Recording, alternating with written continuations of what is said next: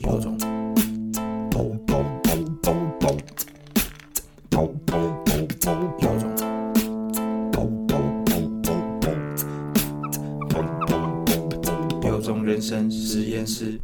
嗨，大家好，欢迎进入有种人生实验室。然后在实验室里呢，我们将与你一同探索每位对象的有种人生。然后呢，我是 N H 的玉祥。今天呢，我们邀请到了 Vincent 大哥。然后刚好录音这一天呢，是 Vincent 跟每周驻点咖啡的日子，真的会聊到。就是现在我正在喝他的手冲咖啡，他手冲咖啡非常厉害啊，各位。对，那除此之外呢？他同时也是一个我觉得蛮屌的音乐人，我刚刚在楼下有稍微跟他聊过了。那要不要跟我们听众打声招呼，然后顺便自我介绍一下呢？嗨，大家好，我是 Vincent，呃，大家都叫我森哥呀。然后我是一个本身是一个音乐人，然后会做一些平常在呃教学，然后做一些表演，接一些演出。那同时我也是一个呃，应该说是七十五趴的咖啡师，对，因为我正在考取一些咖啡师的证照。再差一张，我就可以拿到一个 diploma。哦，这我没有更新到哎！天啊，你真的是默默做很多事情。好，那我们先回到音乐那边好了。OK，我应该听 Ash 们聊之前你的经历，然后就知道你有去法国念过书。嗯，对。那要不要分享一下之前怎么踏上音乐这一条路？然后一开始怎么选择去法国留学的呢？哦，其实踏上音乐这条路，一开始，呃，我觉得好像跟很多人一样，都是父母亲的期待。就是我我妈妈吧，我妈妈她本身是很喜欢音乐，所以她呃，在我六岁的时候就把我送去上一些钢琴课啊，就是以前那种雅马哈开心的团班什么的。可是其实她并没有要我走音乐这条路，他只是想说，呃，因为他自己本身很喜欢音乐，那如果他觉得未来像碰到心情不好的时候啊，对，然后你就可以呃，如果可以自己演奏一些音乐，然后或是平时开心的时候可以弹弹。弹弹音乐啊，弹弹琴啊，这样是一个蛮蛮开心、蛮疗愈的事情，所以他才送我去学。对，那后来是我在呃国小参加那个当初是节奏乐队、节奏乐队班这样，然后就是负责打击乐的部分。然后那个时候呢，就是有一个当时的指挥老师，他就算是觉得我可能有点天分吧，然后就决定呃决定要好好的栽培我，这样子就建议我就是往那个打击乐这一块去去专精这样。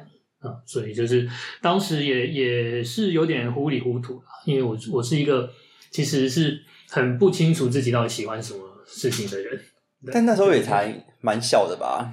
对啊，就国小六吧，小五小六那个时候，应该很少人在小五小六知道 自己要干嘛。真的吗？对啊，就是真的不知道自己要对到底喜欢什么，因为因为我的老师就非常的有心要栽培，嗯，对，然后那我爸妈其实他们就是。嗯，也不太确定，就是说有没有要就决定就确定你就要走音乐这条路吗，还是什么？所以他们到后来都是问我，就是哎，你真的对这个有兴趣吗？然后是不是真的想要走这条路啊？然后我就是哎，呃，我也不知道，好像还不错吧，大概这样子，好吧，那就这样吧。对，然后就误打误撞，嗯，对，可是栽下去，栽下去到去国外念这个东西，好像又是。两件不一样的事情哦，对，是，我觉得去 你那时候在楼下刚刚讲高二的时候就去国外法国念念念书，对啊，你当下不会很慌张吗？其实也才高二刚刚十八吧，嗯呃十七岁，我其实十七，对啊，还没有十八你就要去国外生活，哎，应该只有你一个吧？嗯，对，不过还好啦，在那边是有一些认识的人在，对，已经在那里。对，那去法国这件事情，其实。嗯，就是应该是说，从国小决定开始，呃，专攻打击乐开始，一直到高二这段时间，其实我就是跟着那个时候在台湾的那个老师，嗯，然后他自己本身也有创立一个打击乐团，跟着那个打击乐团就是一起，就是做一些练习啊，然后也是会接一些演出等等的。那那在那个时候就认识了一些师兄师姐，嗯，那那个时候他们都是。大学生，然后我就是高中生，哎，不对，国中生，嗯，对，然后可是就是再加上我又是男生，然后本身也是算是爱玩的个性吧，反正我就是每天都跟着他们，你就混得很熟，对不对？对？拍拍照这样子，然后三更半夜不回家 什么的，对对对，就是可能也因为这样子吧，就变成比较个性上还算是蛮独立的啦，独立一点点，应该这么说，嗯，喜欢到处乱跑，嗯，然后不回家，被爸妈骂，然后就家庭革命之类的，所以就争取那个时候很早就有争取到自己的一些自由，嗯，对。那当时去的时候，毕竟是完全不一样的环境，而且又不是在台湾国内，嗯应该有很多不适应的地方吧？不管是校内或是生活上。嗯嗯嗯，对啊，我其实是高呃上了高中之后就休学，然后高一等于高一这段时间都是为了为了要考做准备考对对对对，就是为了考法国学校在做准备这样子，然后同时也有去上一些法文课，嗯，对，但是对学了一年。到那边之后，完全没有用，完全没有。那个他们那个从零开始他们是不是一讲，对啊，一讲那个速度很快，你根本 catch 不到。嗯然后最后也还是只会啊，bonjour，merci，au revoir，就是啊，你好，谢谢，再见，就这样没了，超级基本就没了，嗯就没了，其他什么都听不懂。对啊，那还好的是，因为刚过去的时候，我是住在呃老师他的弟弟家里。对对，你是说在台湾认识那个对对老师吗？那个老师打击乐，他的老师。对他弟弟刚好那时候在在法国念呃建筑，嗯对，所以我就跟他们去分租一个公寓，嗯对，然后所以他们多多少都有帮忙一点了。嗯，对，啊，然后，所以大概是前两三个月左右，真的是我觉得语言啊，对啊，得语言上是比较比较，我觉得比较困难的地方。对嗯。对对，那后来要法国念书的过程啊，比如说你们日常的上课生活是长怎样的？因为哦毕竟好像我我自己觉得啊，我身旁很少在这个年纪嗯然后就去国外念书，而且刚刚也听到他的体系其实并不是因为音乐音乐学院的关系，并不是嗯跟我们平常熟悉的大专院校是一样的那个套系统。对对对，对没有错。因为在法国，它的音乐学院它是没有年龄的下限，嗯但是有年龄的上限。也就是说，呃，你超过一个年纪，如果你还考不进来，他也不收了。因为嗯对他们来说，呃学音乐就是年纪越小，其实你的优势越大对，嗯那呃，打击科系算还好的，就是跟其他乐器比起来，对啊，我们当时的年龄上限是大概二十五、二十六岁。对，然后像小提琴啊、钢琴那种，可能就是十八岁、十六岁，嗯你如果还考不进去就没了，对，他 他不收了。嗯，就就是竞争竞争非常激烈啊。那打击乐就相对比较轻松一点点。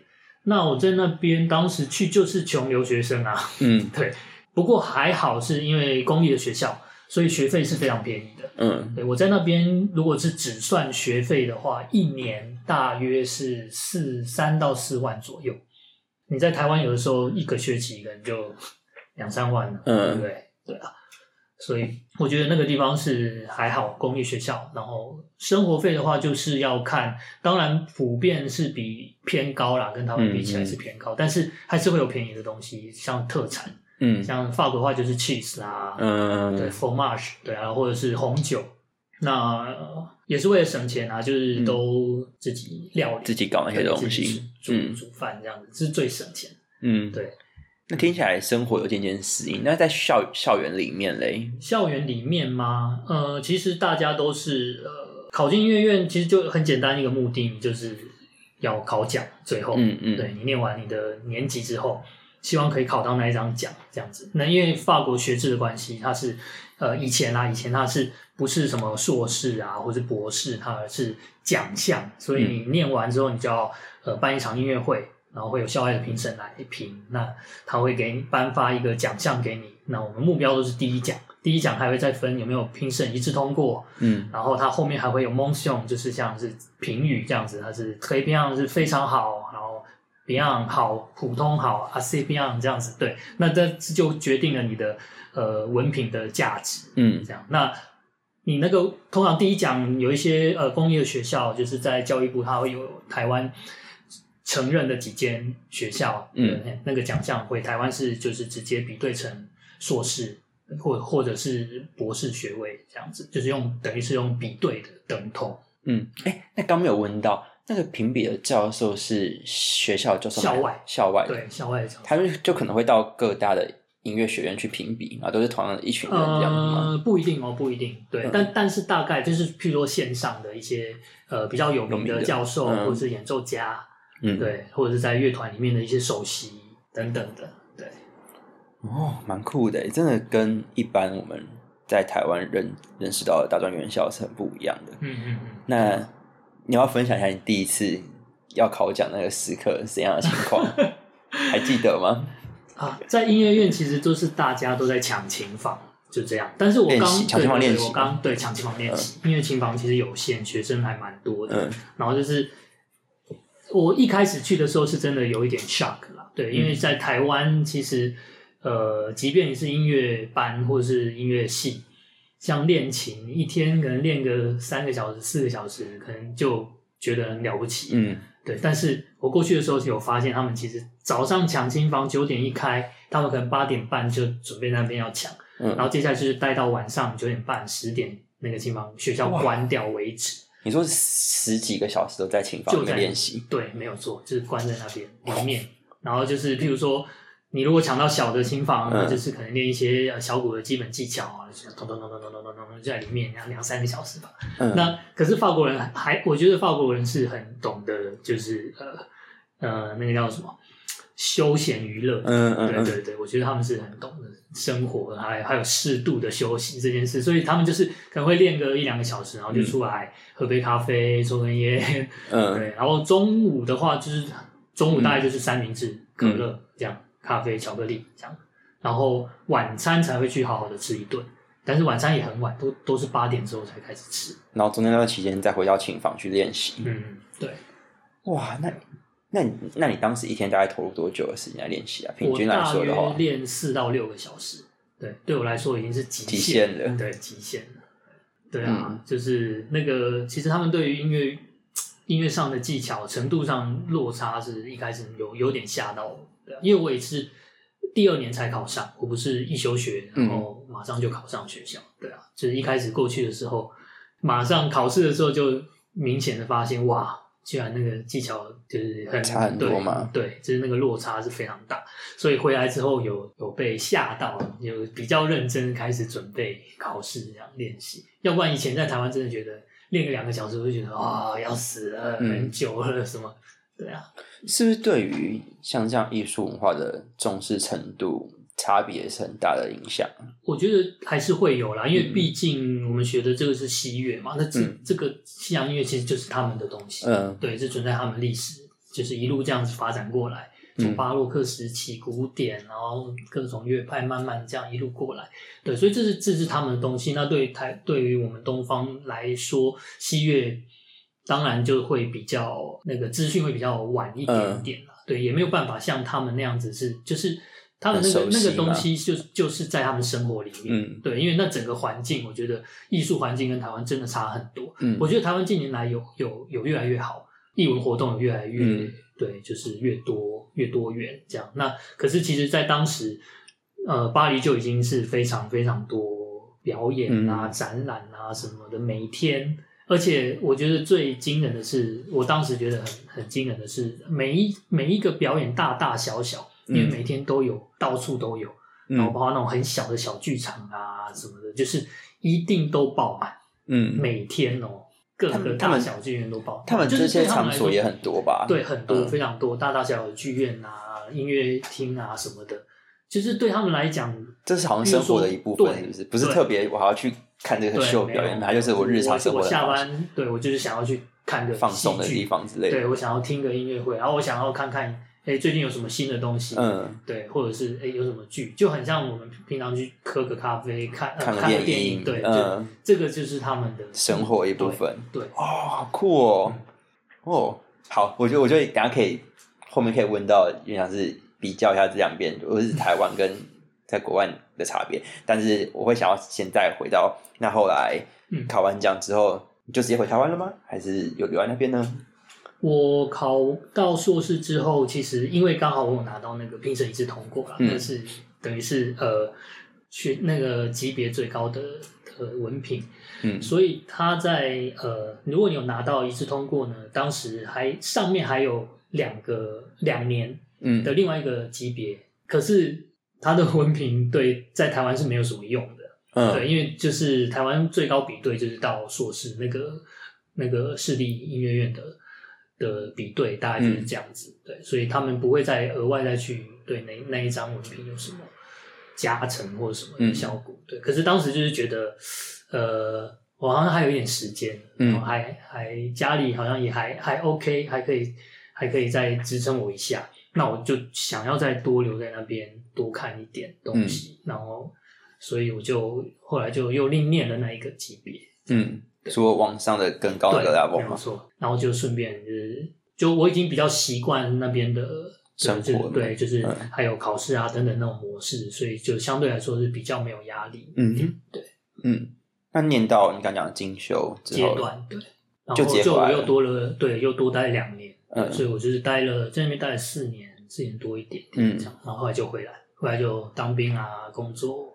因为你刚下面也有提到，你当完兵之后又飞回去，哦，对，哦，应该说先工作一阵子之后才工作一阵子飞回去，对。对吧？那要不要聊一下你在那时候退伍之后做的事情是什么了，以及为什么又后来决定说哦，再回去法国一下？嗯嗯嗯，退伍之后，反正就是要开始找工作。嗯我觉得这个好像大家都会面临到这个问题，比如说你刚毕业回来，我刚退伍，然后要找工作，然后家人就会非常的紧张，嗯。所以你一定会有一个一段空窗期嘛。嗯。对啊，就是可能人脉还没建立起来，或者是对那个机会也不是说马上就会有，对啊，所以有一阵子就是蛮长，可能待在家里时间比较多，所以嗯一直被念，一直被念，哇，整天都待在家里啊，到底有没有出去找工作啊什么的？嗯。对啊，反正慢慢找嘛，然后嗯渐渐的会有一些机会，然后就在一些学校兼课啊，然后也慢慢有接到一些演出这样子，对啊，然后一开始也是因为家人很急，嗯就是我连那种幼稚园都去教。我嗯本来是不太想要教，因为那个那个是幼教，幼教那一块其实跟嗯我们学的是比较稍微呃不太一样再专业一、嗯一点的，对，可能程度会会高一点的，嗯比较我们比较好发挥所长啊，嗯对啊。那幼教我觉得他们变成是呃，他们有他们的专业，你要怎么样去、呃，可能要用一些游戏的方式啊，或者是有什么样的特殊的方法，在呃玩乐的过程中也可以学习。而且小朋友其实我觉得是跟成年人是不太一样的地方，因为小朋友很多很多呃，比如说脑部他还在发育，嗯他其实并没有发展是不完全的。嗯你每个人学习的状况程度跟成长的速度是不一样，对啊。那他当他某一些区块是还没有发展完全的时候呢，有一些事情他是做不到的，嗯可是并不是不代表他未来做不到，嗯。他只是因为对我根本还没有那个能力，对，刚好也是因为接触了接触了幼教这边，所以后来也才比较理解这个问题，嗯。对啊，那那就会必须要用一些比较特殊的方法，然后你要能够理解说小朋友成长的速度是不一样的，嗯。他会有什么什么样不同的发展，那个顺序是什么？对啊，那那些会影响到哪一个哪一个部分？对对对对对。嗯，然后刚好当时有一个机会，蛮幸运的，在那个国家交响乐团，啊也是在改制，刚从刚要改成财团法人化这样子。嗯对，然后就是他们有一个整顿，然后于是开缺开一个缺出来，嗯然后就有去考，那后来也蛮幸运的就考上，所以我就在交响乐团里面待了一年，嗯哼嗯嗯，对。那但是后来也是呃不是很适应那样子的环境，不是很呃很会社交的人。哦，我其实为什么会在那个环境？下要需要很大量的社交啊？我就就跟台湾的你在一个公司行号里面嗯一样，我觉得那都是你要有一定的社交能力，嗯对，跟一些伦理观念，你知道吗？嗯 对对对，就是可能比较稍微传统一点点的那种伦理观念，因为在、嗯我觉得在台湾音乐圈其实是蛮注重这种，嗯，就是长辈、呃长，哎、对对，那个叫什么长幼有序等等之类这种这种伦理观念。也是因为当时比较音乐圈，我是指台湾音乐比较封闭的关系嘛。嗯，应该是说整个风气都是这样吧，嗯或者是我其实是觉得可能是整个华人世界哦会比较对，嗯会比较在意这个这样子的事情。对，所以就变成是，可能我也是因为比较早就就自己在生活，嗯所以其实我对于社交上面不是那么擅长。嗯对，所以就就是在里面没有没有很适应。嗯对，那后来就离开。那离开之后，我就想说，呃趁着还没有太老，还年轻，好像还可以再出去一下。嗯然后那时候也因为工作关系存了一点钱，嗯对就想说啊，那不然我就我就再再出去看看能不能考到一张博士之类的，嗯对啊，去换个国家换个环境再看看。对，哎、不好意思，因为我突然想到一个另外想问的，退伍之后找工作嘛，嗯然后我想当时的环境应该就知道台湾其实本身那时候应该不会对于音乐或是艺术这样的领域有很好的我不怎么讲环境嘛，或者是很好的怎么我我不会说，嗯。就是那时候应该不会特别重视这件事情，我觉得啦。这，件事情嘛，对啊应该是说回来的时候，大概就会开始就会开始想要呃了解说，哎那我到底有哪些出路对，可以可以走。所以当也会请教一些就是同才啊，或者是对朋友，或者是当时以前的一些嗯。学长学姐之类的。对，那那大概就就会可以整理出来一些像我们这种比较呃走古典现代乐的嗯，音乐人，他大概有哪几种工作类型可以选择？对啊，会觉得选项很少嘛，或者特别狭窄？其窄，实确实是不多诶、嗯。如果是像这种音乐院毕业回来比较本科系的，大概就是希望能够最稳定的就是能够考到乐团。嗯对，因为乐团就是月薪就很稳定，有点像公务员的感觉，固定的演出。嗯对啊，那再来就是呃兼课吧，对，去去学校兼课，就是一些社团课啦、分部课啊嗯等等的。然后再来就是，如果你有讲师资格，那就是看能不能进到大专院校以上，然后去开一个通识课，嗯。然后慢慢从助教升副教授、升嗯。教授，慢慢看能不能这样升等上去。嗯。对，大部分的人都是希望这样子。那我再回到那边，嗯。所以后来又你说不太适应那时候的交响乐团的工作，然后就回到法国去，还是对，我其实是希嗯望考德国德国的学校对德国的学校换、嗯。想要换个环境，只是我先、嗯。还是先考法国，嗯。然后因为毕竟那边我比较熟悉，嗯。然后如果有一个学校我可以可以呃在那边练习准备考试这样子，所以我后来又又在考另外一间学校，对啊，然后又拿了另 另外一张硕士，嗯。对，然后我就在准备德国的博士班的，对啊，只是当时很混乱啊，当时是处在一个欧盟它刚要呃统一学制的一个状态，对，所以我后来考考进学校，呃，德国的学校，他们注册组那边是不承认我法国的文凭，嗯对而且连续挡了两次，隔半年我又再去考，他还是不承认这样子。对啊，就是刚我觉得刚好遇到那个时机点啊，就是很他们他们自己也很混乱的时机，嗯所以就不太顺利。嗯，对，后来后来就没钱了，我就想说，好吧，算了，就先回来吧。乖乖对啊，乖乖嗯回台湾吧。对，在之后回来台湾的呃状态，应该跟之前不太一样吧？跟上一次，其实我两次去遇到的教授，我觉得对我影响都蛮大。嗯对，因为一开始我在台湾受到的教育还是比较有点高压式的这样子的教育方法。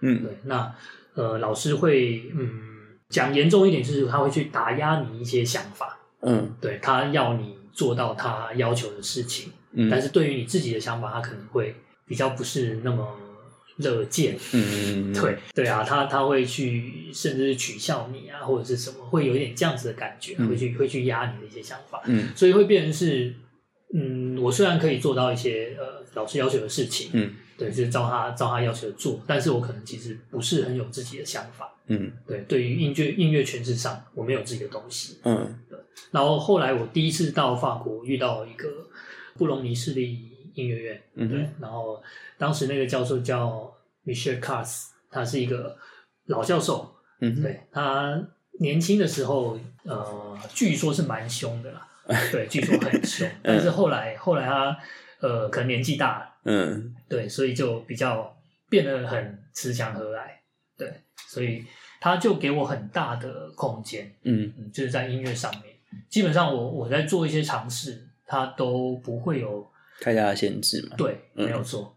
然后顶多就是，如果有一些诠释真的太奇怪，嗯。然后他他也会说，哎、我呃，我觉得你你这样做蛮不错的，但是如果是我的话，我会怎么做？嗯对啊，给你参考看看，对啊，你那样也没有不对，也没有不行，对啊，就是你可以试试看，比较看看等等之类，所以就变成是，其实他刚好是给我非常大的发挥空间，嗯。开始逐渐有自己的想法。嗯。对，我觉得在我第一次留学给我最大的收获，其实这个然后再做各种尝试。嗯对那第二次出国，我遇到呃我的教授，他是那个法国国家交响乐团的电鼓首席，嗯对，刚好有有两个老师啦，另外一个是打击乐首席，对，所以在那边我就是就是有学到不少低音鼓的技巧。我那个老师他就是比较严谨一点点，他比较不法国，嗯因为你知道法国人他其实 跟跟德国人差异就很大了。嗯对，我举一个例子好了，我先跳开来讲一下 法国跟德国人的差异，我觉得很好笑，嗯就是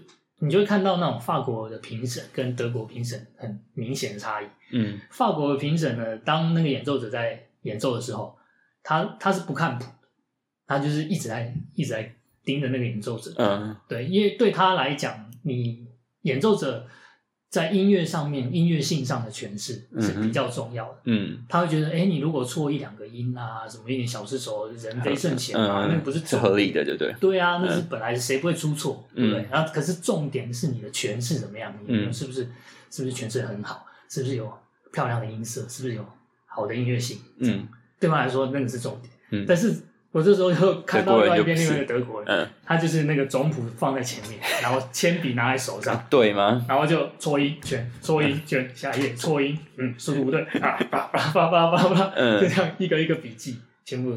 因为对德国人来讲呢，嗯。他会觉得说，你今天参加一个国际比赛，嗯。你打对音是基本的吧，嗯哼，对不对？你不要错音嘛，你谱上有写的东西是基本的嘛，嗯。你要先做到这些，然后我们再来看其他的东西啊。嗯。你连光是你谱上写的，你速度都达不到了，你音就一直答错了，那你还讲什么？音色或诠释方？式，嗯，对就是真的是两个完全不同的想法，可是好像又对，好像都各各有它各的道理，对对。也没有不对啊，就是嗯，蛮有趣的，就是蛮有意思的，对，那我后来第二次去法国，那刚好我遇到那个呃教授，我觉得他是比较接近像德国这样子的嗯。想法，对，他会觉得说，OK，我应该要尊重呃作曲家，嗯。对，当你在呃练习一首曲子或者在演奏一首曲子的时候，你至少是谱上的东西，或者是你要先理解作曲家他想要的是什么，嗯。对，那你要先能够做到他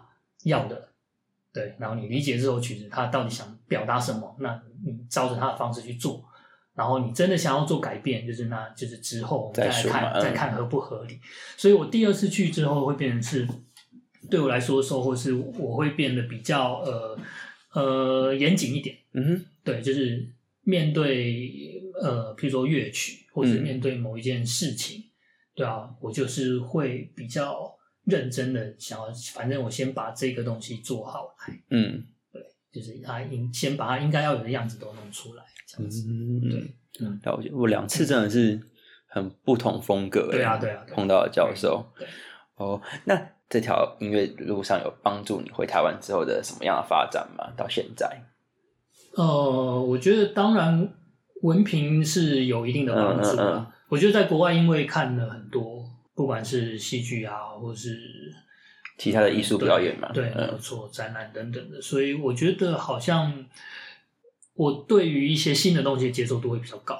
嗯。对，我觉得是这样子，因为在台湾其实很多人会觉得比较没有那么 open mind，我觉得对于嗯。看到不熟悉的东西或者新的事物，嗯。他好像下意识会稍微有点去排斥，嗯。我觉得对，或者是他会有一个呃，譬如说，我觉得应该要怎样应该要怎样怎样怎样。才是对的，嗯。对，所以可能对我影响比较大的是这个，我比较能够去接受一些新或是不一样的东西，嗯。这样。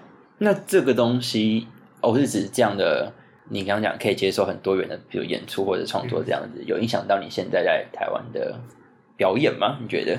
哦，表演哦，对啊，因为应该之前还是会固定在某些地方有演出表演吧，嗯，对，对啊？我看你的粉砖上有提到，对，呃，表演的话，我觉得，呃，当我去接表演的时候，因为我回台湾之后有稍微，呃，就是跨界，嗯。我不是一直在在待在古典乐圈，嗯。嗯。所以我后来，呃，有去接一些流行乐的表演。嗯，对，那当然，流行音乐跟其实古典音乐又是完全差很多吧？对对嗯，是真的不太一样的事情啊。对啊，你会看到有很多，比如说、呃打击乐学古典的打击乐，嗯其实跑去打爵士鼓啊，或是什么这种嗯流行的东西。当然，当然对他们来说，那个在呃技术上是没有什么问题的，只要至少音符你只要是写得出来，嗯其实他们对他们来讲，它甚至是很简单的。嗯可是其实，在流行音乐要要求的呃东西，跟你的诠释方式跟古典乐又是完全不同的。嗯对啊，那嗯，那个不同是什么？突然这样一讲，好好奇哦。譬如说好了，嗯譬如说像呃一开始我去接那个流行音乐的表演，嗯我是很不喜欢对节拍器，哦，对对节拍器。可以，可是你们之前在国外的时候不会对节拍器吗？当然还是会，对啊我会我们会确定一些速度啊、嗯等等之类。可是因为打击乐其实很多作品是比较现代的。哦，对，因为打击嗯乐从古典，对啊，从从那个交响乐团独立出来变成单独的科系，其实大概一百多年到两百年之间的事情，一百多年的事情而已。它其实并不像其他乐器那么那么久，嗯所以专门写给打击乐的乐曲，其实很多都是近代的作品。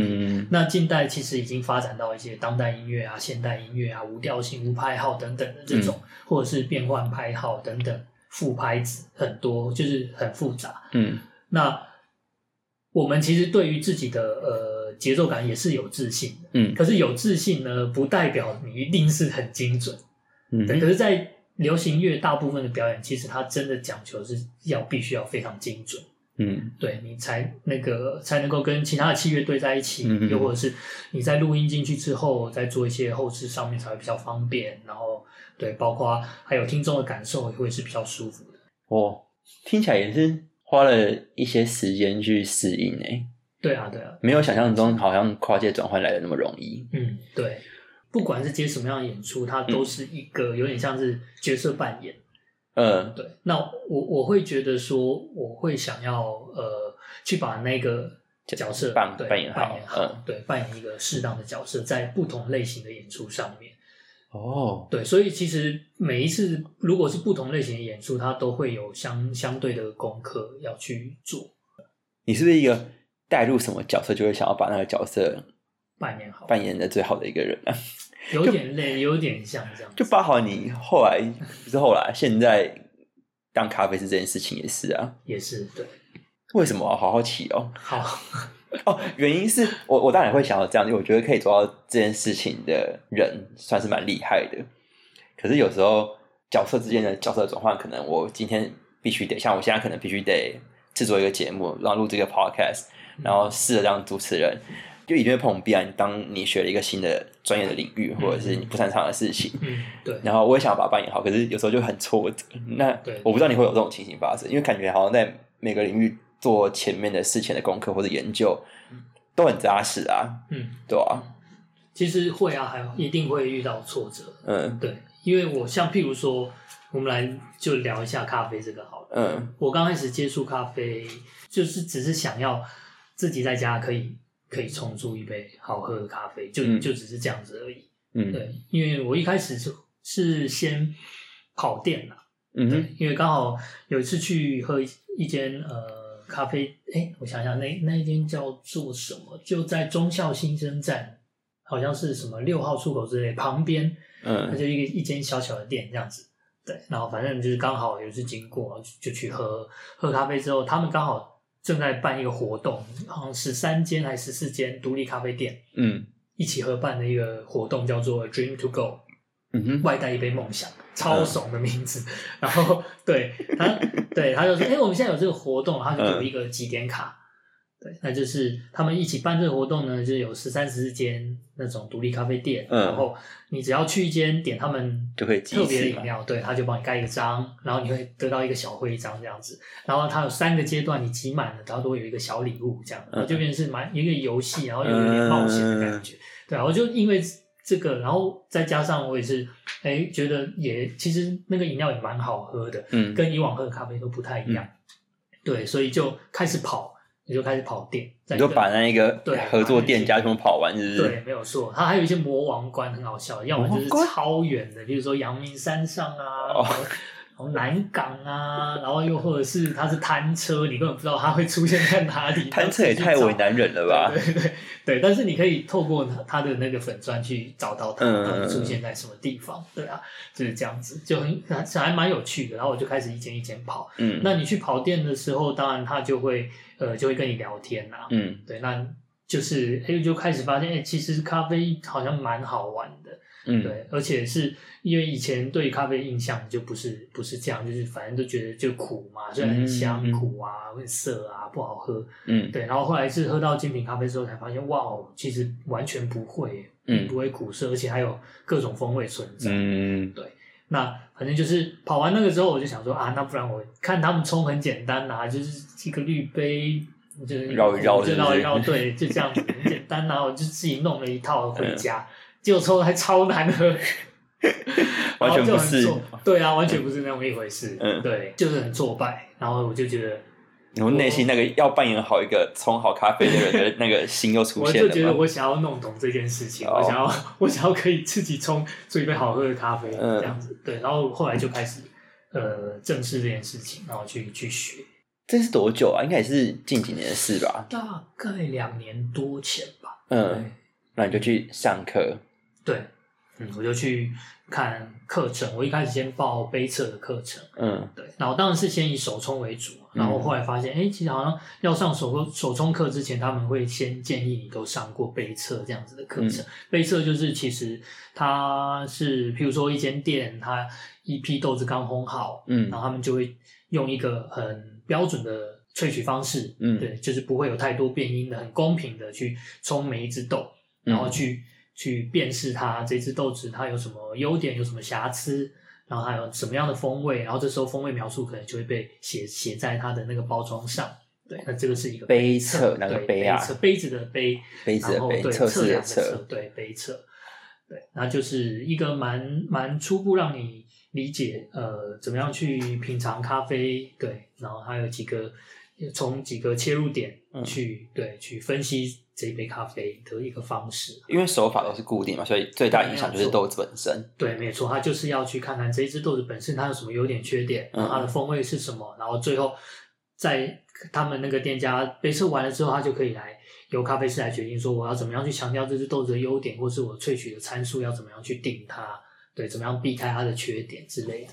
这这只是刚开始入门要学的东西，就是对，你可以，但是就是每间店几乎都每周都会做这样子的杯测，他们只要一批豆子烘出来，嗯。他们大概都会去做杯测这个动作。那其实有一些店家它是开放的，有一些是必须要报名的，可能交一些费用还蛮便宜，你就可以参加他们杯测会，就跟着跟着他们一起，那你就可以喝到很多。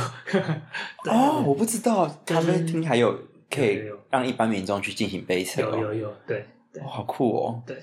然后一开始先上杯测，然后接下来就上手冲课。嗯。然后手冲课上，其实手冲课我学的当然就是很单纯的，只是一些手法嘛。嗯。对，那当然还是在萃取上还是会遇到瓶颈，就是譬如说我怎么冲还是会有苦味，嗯。对，那但是不知道不知道该怎么样去解决它，我可能只学了一套手法而已。嗯。对，然后这个也会卡关蛮久的，嗯。就是对啊，在想试试着要怎么样去调整什么参数这样子，一开始也是不太懂，然后后来才呃，因为也是因为这样子的挫折，嗯然后就再更深入去报了那种就是考证照的课程，对，他就是在更更用更多的科学的数据，然后让你去理解，对，咖啡是萃取上有哪些变因啊等等的这种。你是越挫越勇类型诶。我 你刚刚上面讲的各种故事，几乎都有这样的现象。对，这样可能吧，有一点吧，就是会生会生气，你会对自己生气，然后你就想要我想要弄懂这个事情，就是哦不觉得对啊，我不觉得，我觉得我应该可以懂他这样。你没有放弃过某件事情的时刻吗？超好奇的，可能我是一个相对容易放弃的人。有啊，我常常追不到女生就放弃。哦，好，没关系，这次录完，我特别帮你在宣传的时候打广告补上这个东西，对，那个电话下面这边。是，或者把我我会我会把我会把你们的粉砖，我之前前几集都有，就是要怎么联络到这个人，我我都会放在资讯栏里面。你要坚持在某，就是你，我觉得你想学的事情上面，我觉得我是那种会容易被激怒的，对，这个个性上，虽然外表可能看不出来，我真的看，真跟大家讲，真的看不太出来。对，你是很容易把这个激怒，然后换成动力的一个人。我觉得，我觉得很厉害。有吗？对啊，没有啊，就是那种，对啊，你就是被好像被老师压着这样子那种感觉，然后啦，嗯你不懂啦，然后你就是，好，你不跟我讲，我就自己去问，自己去把答案给生出来。对啊，哦，酷哎，我觉得这个 insight 不错，我我要记起来。化化怒气为动力这样一个动能的转换，换成动能，好不错，分享给听众们。真的，这个这样真的好吗？真的啊、我觉得？很棒啊。哦对我觉得这是目前我觉得很酷的一个启发。好，那再来就是你刚前面讲了音乐嘛，后半段是讲学习手冲咖啡的过程，嗯嗯，那就是挫折嘛，刚刚是问到说挫折，对啊，就是、嗯，还有你怎么去做这件事情。你一开始就只是 dream to drink 吗？呃，是吗 dream？dream 对，很老派的那个东西。对对对对对，去学习这样。嗯，那想问的是，就这些不同的领域，包含音乐，包含咖啡，嗯然后你之前还有去教课，当过老师，嗯这些我觉得听起来很像是斜杠的身份。对于这样状态的自己，你的感受是什么啊？就是你满意这件事情吗？这样讲好了，有些人会在一个领域里面，然后就是一直做，一直做，做很久。嗯就你刚可能前面有提到这类型的人，嗯嗯嗯但是你有点像是转换这样不同刚讲的斜杠的身份。那好奇就是为什么会想要有这样子状态的自己啊？或是你哦满意这样的现况吗？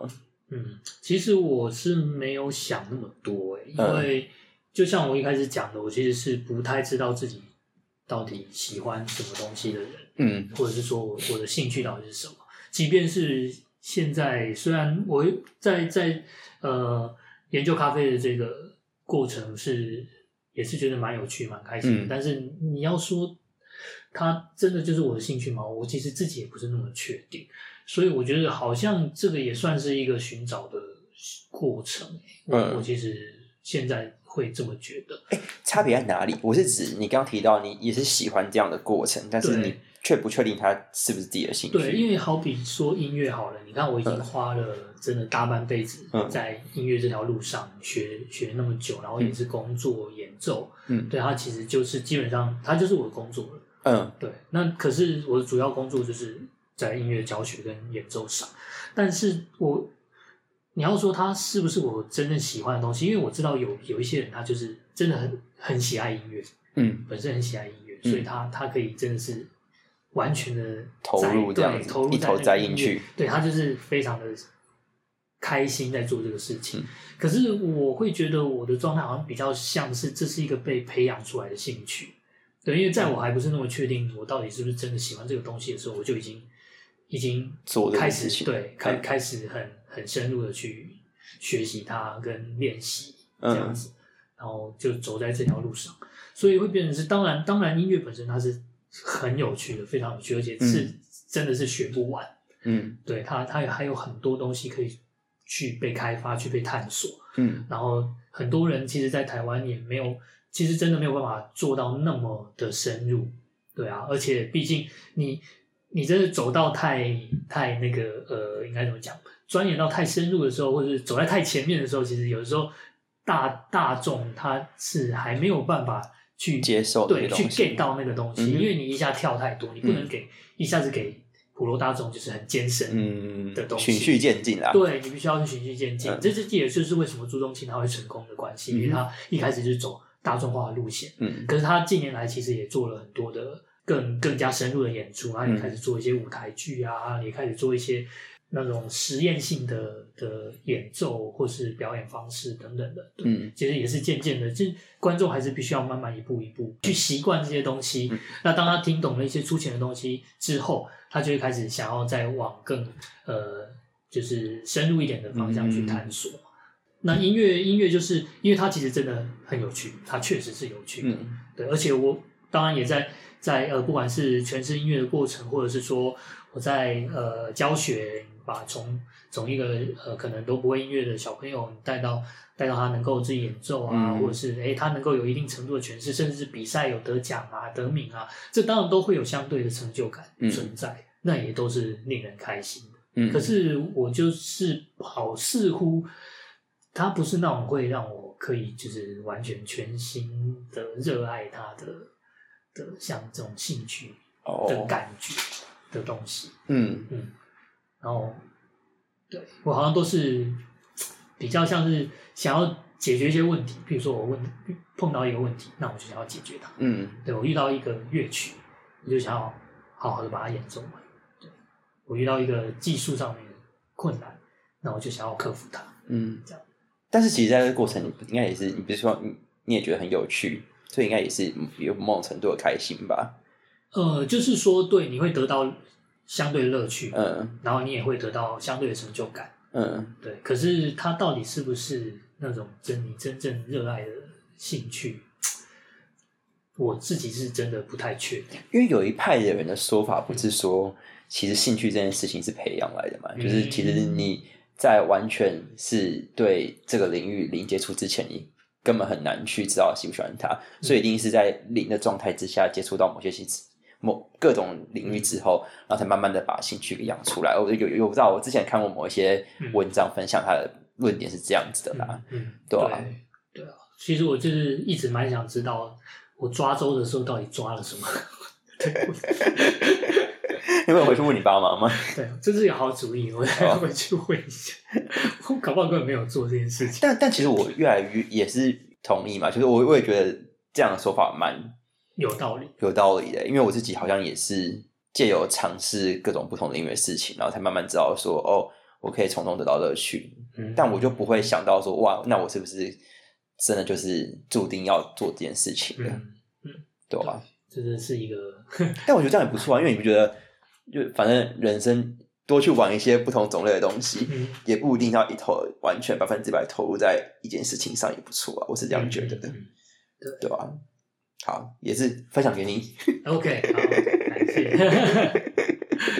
I feel better。哦，好。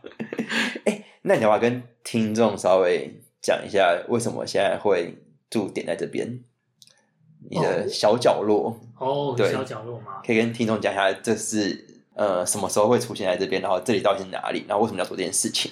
哦，OK，好，其实是因为那个啦，也是因为朋友的关系，KJ，、因为他是这里的伙伴嘛，就 U 咖啡这边这个空公共空间的、的工作伙伴，然后他有一次办一个净滩活动，对，然后因为我我自己其实也是蛮关注这这种环保问题的的人，嗯。然后呃，之前偶尔也是会去参加净滩，嗯像那个 Rethink 啊，重新思考啊，他们办很多净滩活动嘛，对，就是因为我有去参加过，然后啊，因为朋友的关系，就呃间接认识 KJ，然后他那一次办了一个净滩活动，他其实想要做一点比较不一样的，用一些海费能够呃制造出一些音乐，嗯。所以后来就找到我，对，然后就是因为因为就跟他一起进行了这个净滩，然后再加上海费音乐表演的活动这样子，然后就间接的接触到这个空间。嗯那后来这个空间就接受我在这边练习冲咖啡这件事情，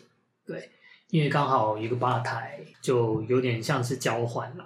然后我就在这边练习，练习了一年左右吧。嗯那后来也是有在思考说，哎，那我有没有想要开店这件事？嗯对那可是因为在开，我觉得要开一间店之前，好像还有还有一段一些事情必须要去准备，然后我也想要再更感受一下，说这个是不是真的，我真的能够呃想要做的，或者是真的能够 handle 的事情，嗯所以就刚好跟这边的详细世代协会就讨论到这个事情，然后他们就想说，哎、那不如你就利用这个空间，我们先做一个呃公益咖啡的驻点的的嗯计划。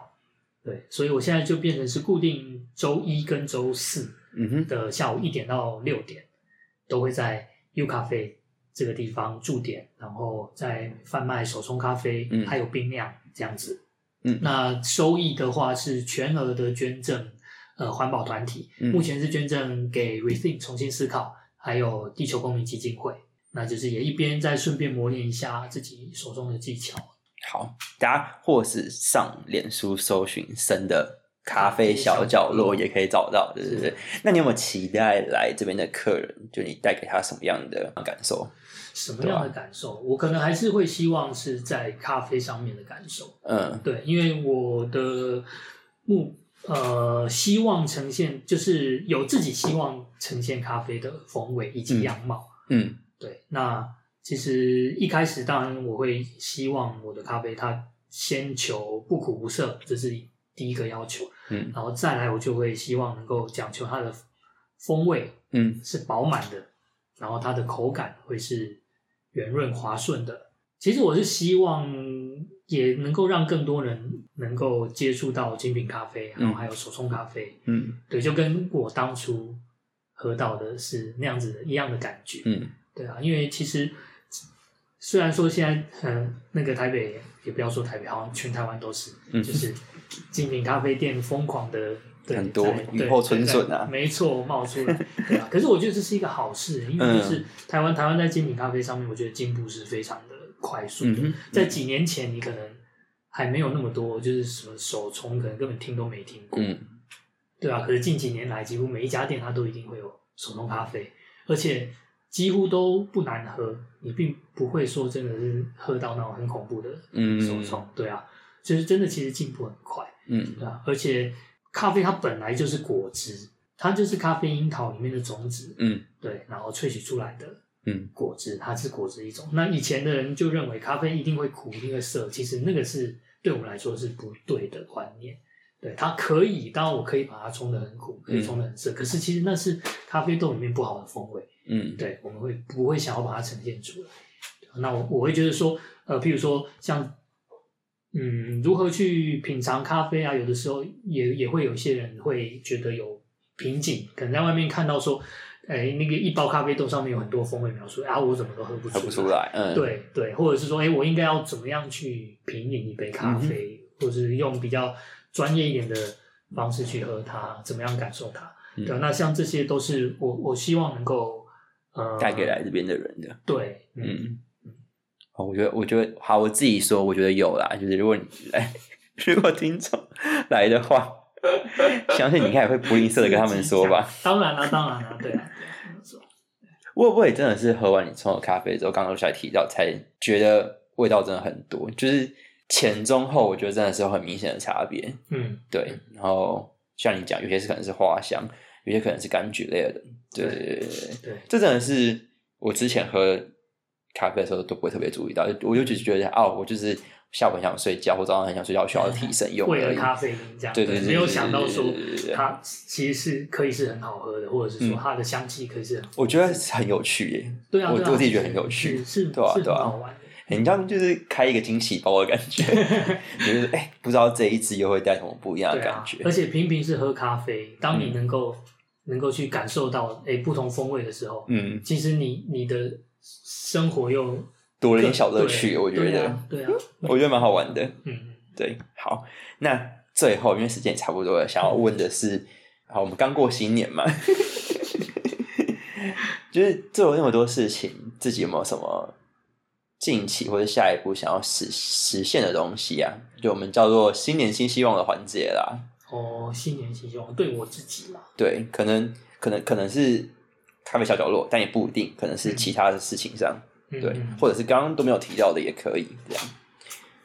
嗯，这个嘛，当当 这题很难吗？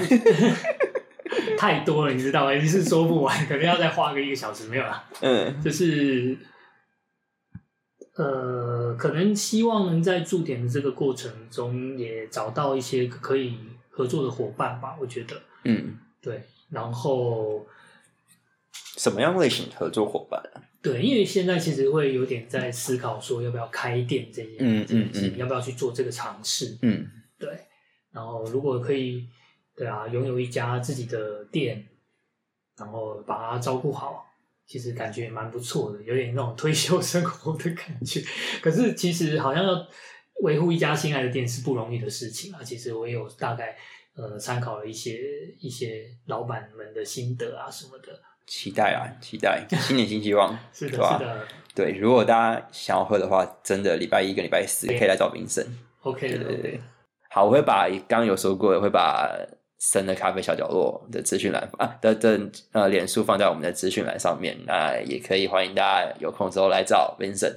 那如果喜欢我们今天的实验室的话呢，也欢迎各位听众在 Podcast 平台上面关注我们、分享，还有留下你的评论。那也可以追踪一下 N Action 的 Facebook 还有 Instagram。那其他如果有什么想要听的研究类型的受访者的话，也可以透过以上的社群联络我们喽。那我们今天谢谢 Vincent 哥，谢谢。好，跟我们听众说声拜拜吧。好，大家拜拜。拜拜拜晚安还是早安？我不不都可以，因为他们好像对对二十小时都可以听，对，可以可以来找他喝咖啡哦，各位好。对，然后他缺另一半啊，现在 是吗？这可以讲吗？Open mind，顶 open 顶多不行，我剪掉。对，好，好，拜拜。好好笑哦。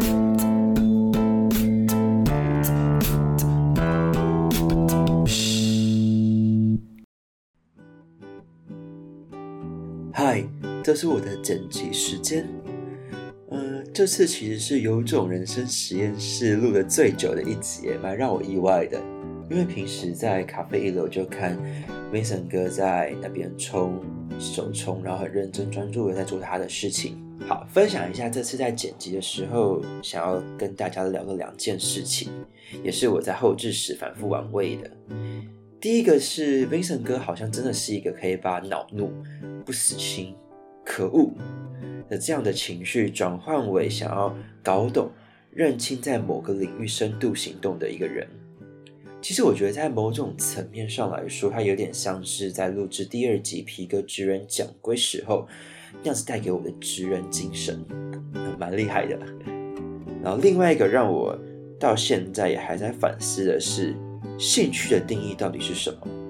嗯，举例来说好了，Vincent 哥他在访谈里面提到，在琴房可能一天练三到四个小时，就是他的时间的上限。他可能没有办法让其他人哦从早到晚都关在琴房里面去练习。但其实仔细思考，音乐这件事情，其实已经伴随着他呃到现在，从高中已经十几年嘞。